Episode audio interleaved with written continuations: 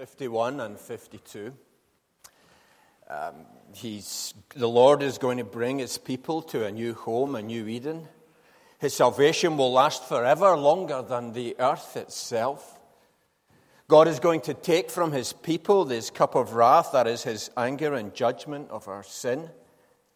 And though we deserve hell, his people will be redeemed.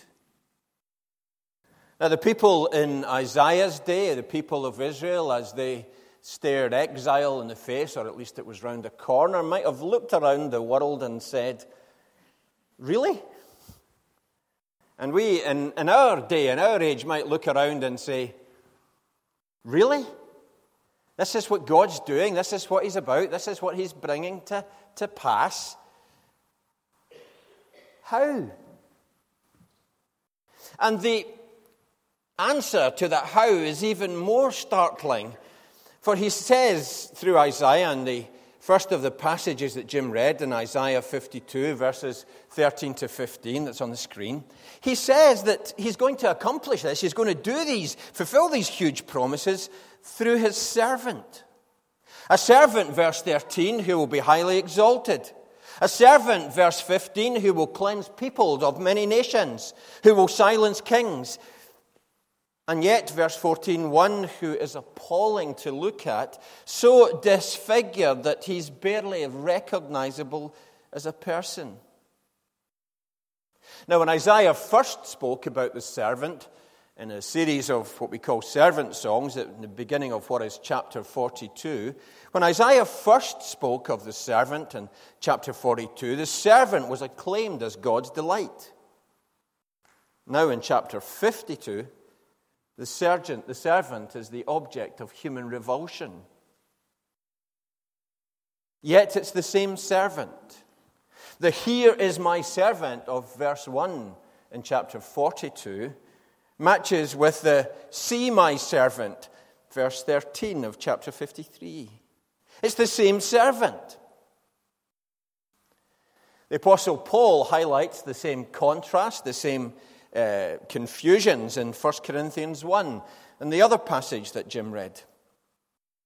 There he claims that the cross confounds human wisdom. It frustrates too our longing for the showy and the spectacular, yet it is, verse 24 of 1 Corinthians 1, it is the power of God and the wisdom of God. And so at one point, in the long and the involved and in the politically charged episode that led to Jesus' execution, at one point he stands before the authorities. They question him. He doesn't try to wriggle out. And in fact, when he does speak up, it's, if anything, to make matters worse for himself. And so here was a country rabbi, if he was a rabbi, no formal, no formal education or qualifications. Here is a yokel standing before the sophisticated powers of the capital city of Jerusalem, saying that though they intend to crucify him, soon he's going to be sitting on a throne beside the God of Israel, surrounded by the trappings of glory and of universal recognition. His hearers conclude that he's talking rubbish. At best, it's nonsense, and at worst, it's blasphemy. And many sins. In Jerusalem, then, in the Corinth of Paul's day, in Scotland of our day, many sins across the centuries and across the continents have turned away from this gospel, this power and the wisdom of God, because it doesn't suit their own now, crucifixion wasn't simply a way to kill people, it was tortuous humiliation and a disgrace. And to claim that one of the many people who were crucified was actually the Son of God, and that that one in being crucified was doing what wisdom and what signs and wonders could not do, that is, be a way of salvation, that just seems a contradiction in terms. It's like speaking about fried ice. Not fried rice, fried ice. What's that? It's like speaking about a considerate and thoughtful rapist. It's like speaking about a, a generous skinflint. What is that? A crucified Savior? And to the onlookers, when Jesus was being crucified, there was nothing to suggest that his execution was any different from the many others that were, they were used to seeing. There was no halo around his head. There was no special glow. There were no doves f- flying around. Just the slow, low, groaning agony of an excruciatingly painful death. And yet, Isaiah prophesies, and Paul insists that that scene of devastation and failure is the very fullest picture of the power and wisdom and love of God. You see, when we try to fit God into our lives and our way of thinking, he just doesn't fit. He didn't fit in with the religious leaders of Jerusalem. He didn't fit in for the sophisticated leaders and debaters at Corinth. Nor would he have fitted for the people in Isaiah's day facing exile. And it doesn't just fit in for us either. Now, it's not the case that we have to become daft or stupid to believe the gospel. We don't say, leave your brains at the door if you want to worship. The gospel stands up to scrutiny and to good thinking. But we will never grasp the heart of the gospel if we look at it by conventional ideas of power and wisdom.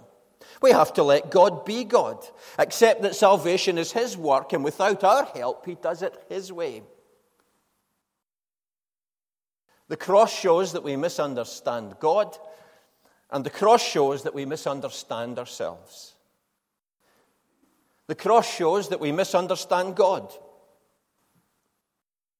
Generally, people suppose that God's job is to keep trouble away, to stop bad things happening, to intervene so that good people are okay.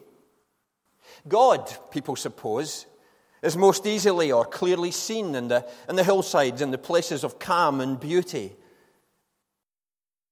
but here he is, himself entering, into the hurts, being bullied, being on the receiving end of deceit and injustice, being tormented, suffering, and suffering for us. Here he is entering into the power politics of the Jerusalem of his day. Here is a God who exchanged the glory of heaven for the shame of a cross. Here is a God who exchanged the safety of heaven for the agony of the cross. Here is a God who exchanged the power of heaven for the weakness of the cross. And in terms of our logic, in terms of our self interested way of seeing things, that makes no sense. We expect our leaders and indeed our deity to, to be above us. Hence the greetings for royalty, even in our society your Royal Highness. Sometimes disguise that by pronouncing it as Highness, but the word is Highness, isn't it? You're above us. You're above us. That's where the powerful should be. That's where the, the, the mighty should be. That's where the, the ruler should be. And yet, says Isaiah, says Paul, says Jesus, and indeed the whole of the scripture here is the might of the Lord, the glory of God, the reality of God most clearly seen as this guy gets crucified, humbled and disgraced. Here, the servant becomes lowly, and not for his sake, but for ours. He drinks the cup of wrath that Isaiah talked of in chapter 51 so that we don't have to. He bears sin so that his people might be forgiven. He endures judgment so that his people might be counted righteous and have that place in the new Eden. Jesus is honored, not despite his humiliation on the cross. Jesus is honored because of his humiliation on the cross. As we sang in our first hymn, this is our God. And as well as the cross showing that we misunderstand God, it shows too that we misunderstand ourselves. Our proud notions of power, triumph, and glory and wisdom were turned on their heads. We think, we suppose that we are clever enough to find out about God. We, de- we deem ourselves clever enough to judge whether or not God makes sense. We assume that we are good enough to be with God. We think we're strong enough to please Him. But the cross dismisses all of these things. God allowed His servant to serve in so lowly and in so hurtful a way because it was what we needed. It was the only way to provide what we needed. By and of ourselves, we simply are not worthy of God. Verse 15 of the passage in Isaiah speaks of kings having to shut up. Because no matter how much power or influence or status or ability or wealth, whatever, they need God's salvation on God's terms. Paul says similar in his argument in, in, Romans at chapter 3 that the Lord condemns us and we have nothing to say in our defense. So, why might you take the bread and wine of the supper today? Because you're a church member? Because you've put something in the offering? Because, all things considered, you're not a bad person? Because you've been doing your best? Well, because, well, it's there and you might as well. Because it's what you usually do and have done for years. Because actually, none of these becauses, none of these becauses entitles us to come. None of these becauses entitles us to share in bread and wine. The only possible reason is that you have nothing to say in your defense but recognize that God's servant, Jesus Christ, died for our sin. There is exaltation, verse 13 of Isaiah, which came out of God's wisdom. Notice, see, my servant will act wisely. That his exaltation, which came out of God's wisdom, is an exaltation and a wisdom that is diametrically opposed to what our human nature might tell us. It was through sin bearing sacrifice for us. And so the bread and the wine are for those who can't look at the who can look at the crucified Christ and say, That should have been me. I deserved that. He didn't.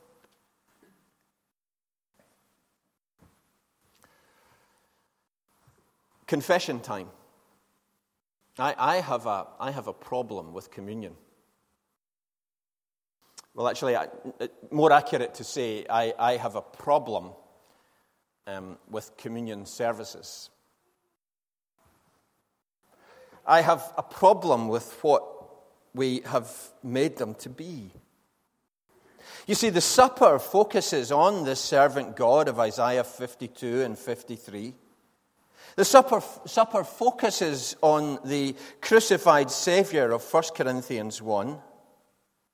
And so the supper should take us to the cross, take us to the humiliation of the Son of God, the suffering of the Messiah, His doing that for us. Oh, but we've found ways to dress it up, to sanitize it, to make it into something safe. I'm not sure, you know, about white cloths and expensive vessels. Because our rituals, you see, have taken it as away from the cross. Our rituals have become things that obscure rather than things that illuminate.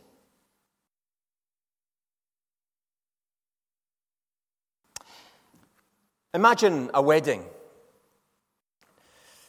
The bride's mother has been, of course, as some people do, agonizing for months over what she's going to wear for the occasion. But in the end, she's satisfied with her outfit, and on the day of the wedding, she gets dressed. And the last thing she does in preparing herself is that she puts on a brooch that she's going to wear. It's a rather rather large brooch that she puts on her jacket. And on this brooch is a picture of the mushroom cloud that was over Hiroshima. The groom's mother has also worked hard at trying to get the outfit just right. And as she finishes dressing, well, we find that she is putting on a pair of rather large earrings. And the large earrings are in the shape of, and quite clearly, are the gates of Belsen concentration camp. How offensive. For a wedding. Imagine bringing up Hiroshima or the Holocaust. How inappropriate, how insensitive.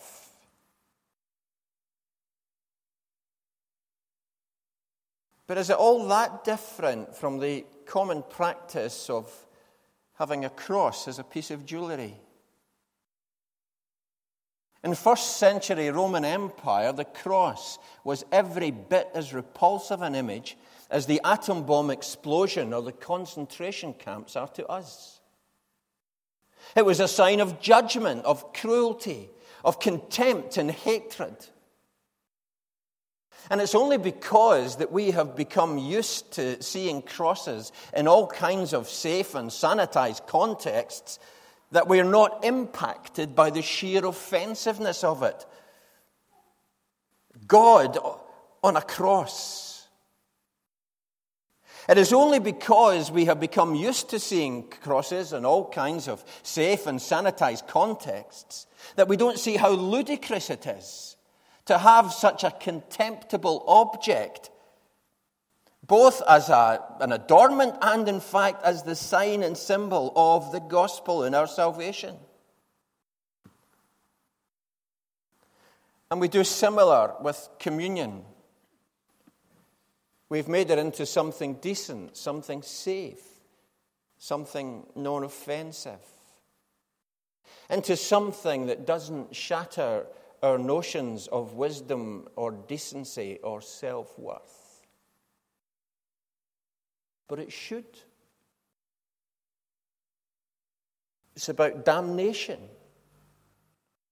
And the Son of God took it and took it lovingly for us. In this series, we head towards Easter. So, heading toward Easter, do we think of holidays, bunnies, chocolate, brighter nights? Or will we approach Easter with a sense of stunned appreciation? That should have been me on that cross. But he did that. Do we approach the table thinking about order and ceremony or some kind of religious top up medicine? Or do we think that cross, that should have been me? But he did that. And he did that as the servant of the Lord. He did that in order that the promises of eternal salvation, the restored Eden that Isaiah has been talking about, he's done that so that the promises of liberty and fullness of life should be for those whose mouths are silenced with nothing to say for themselves, nothing to say in their own defense, and who are simply willing to embrace the wisdom of God in providing such a Savior.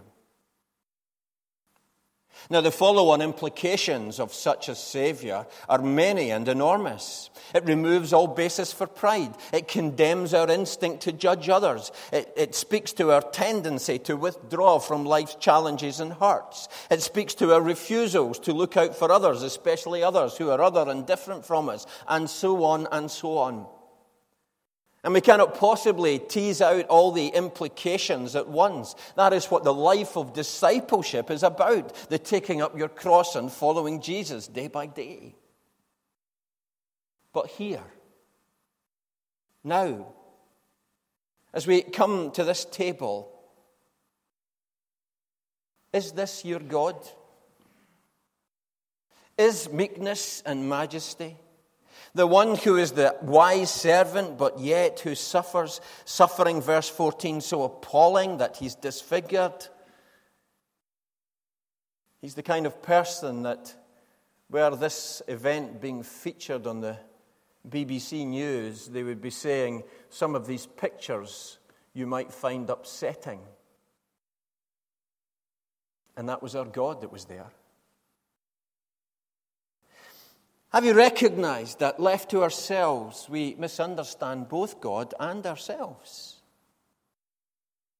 Have we had our beliefs, our thoughts, our lives reshaped by this servant of the Lord? The jaunty tune of the Negro spiritual, I think, sometimes disguises the thrust of the verse when in I've Got a Home in Glory Land it says, if you will not bear a cross, you can't wear a crown.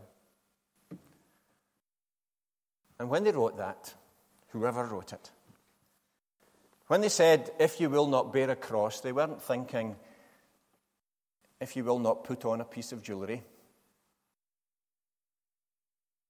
They were saying, if you will not go the way of God the way of this suffering servant, the way of the wisdom of God, the way of the power of God, to see that sacrificing, suffering love is salvation, not dominance, not power.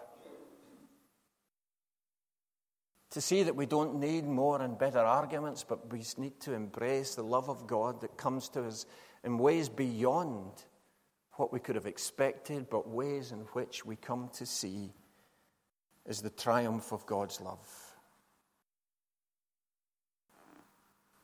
This is our God, we sang in our first hymn. Well, is it? Only those who have absolutely nothing to say about their own goodness, their own wisdom, may take bread and may take wine. Only those who can say it's not about gaining and getting, it's about giving and serving can take bread and can take wine.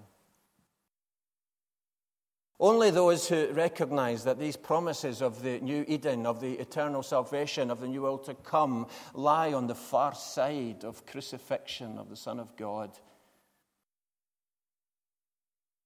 and lie on the far side of our taking up that cross daily and following, may take bread, may take wine.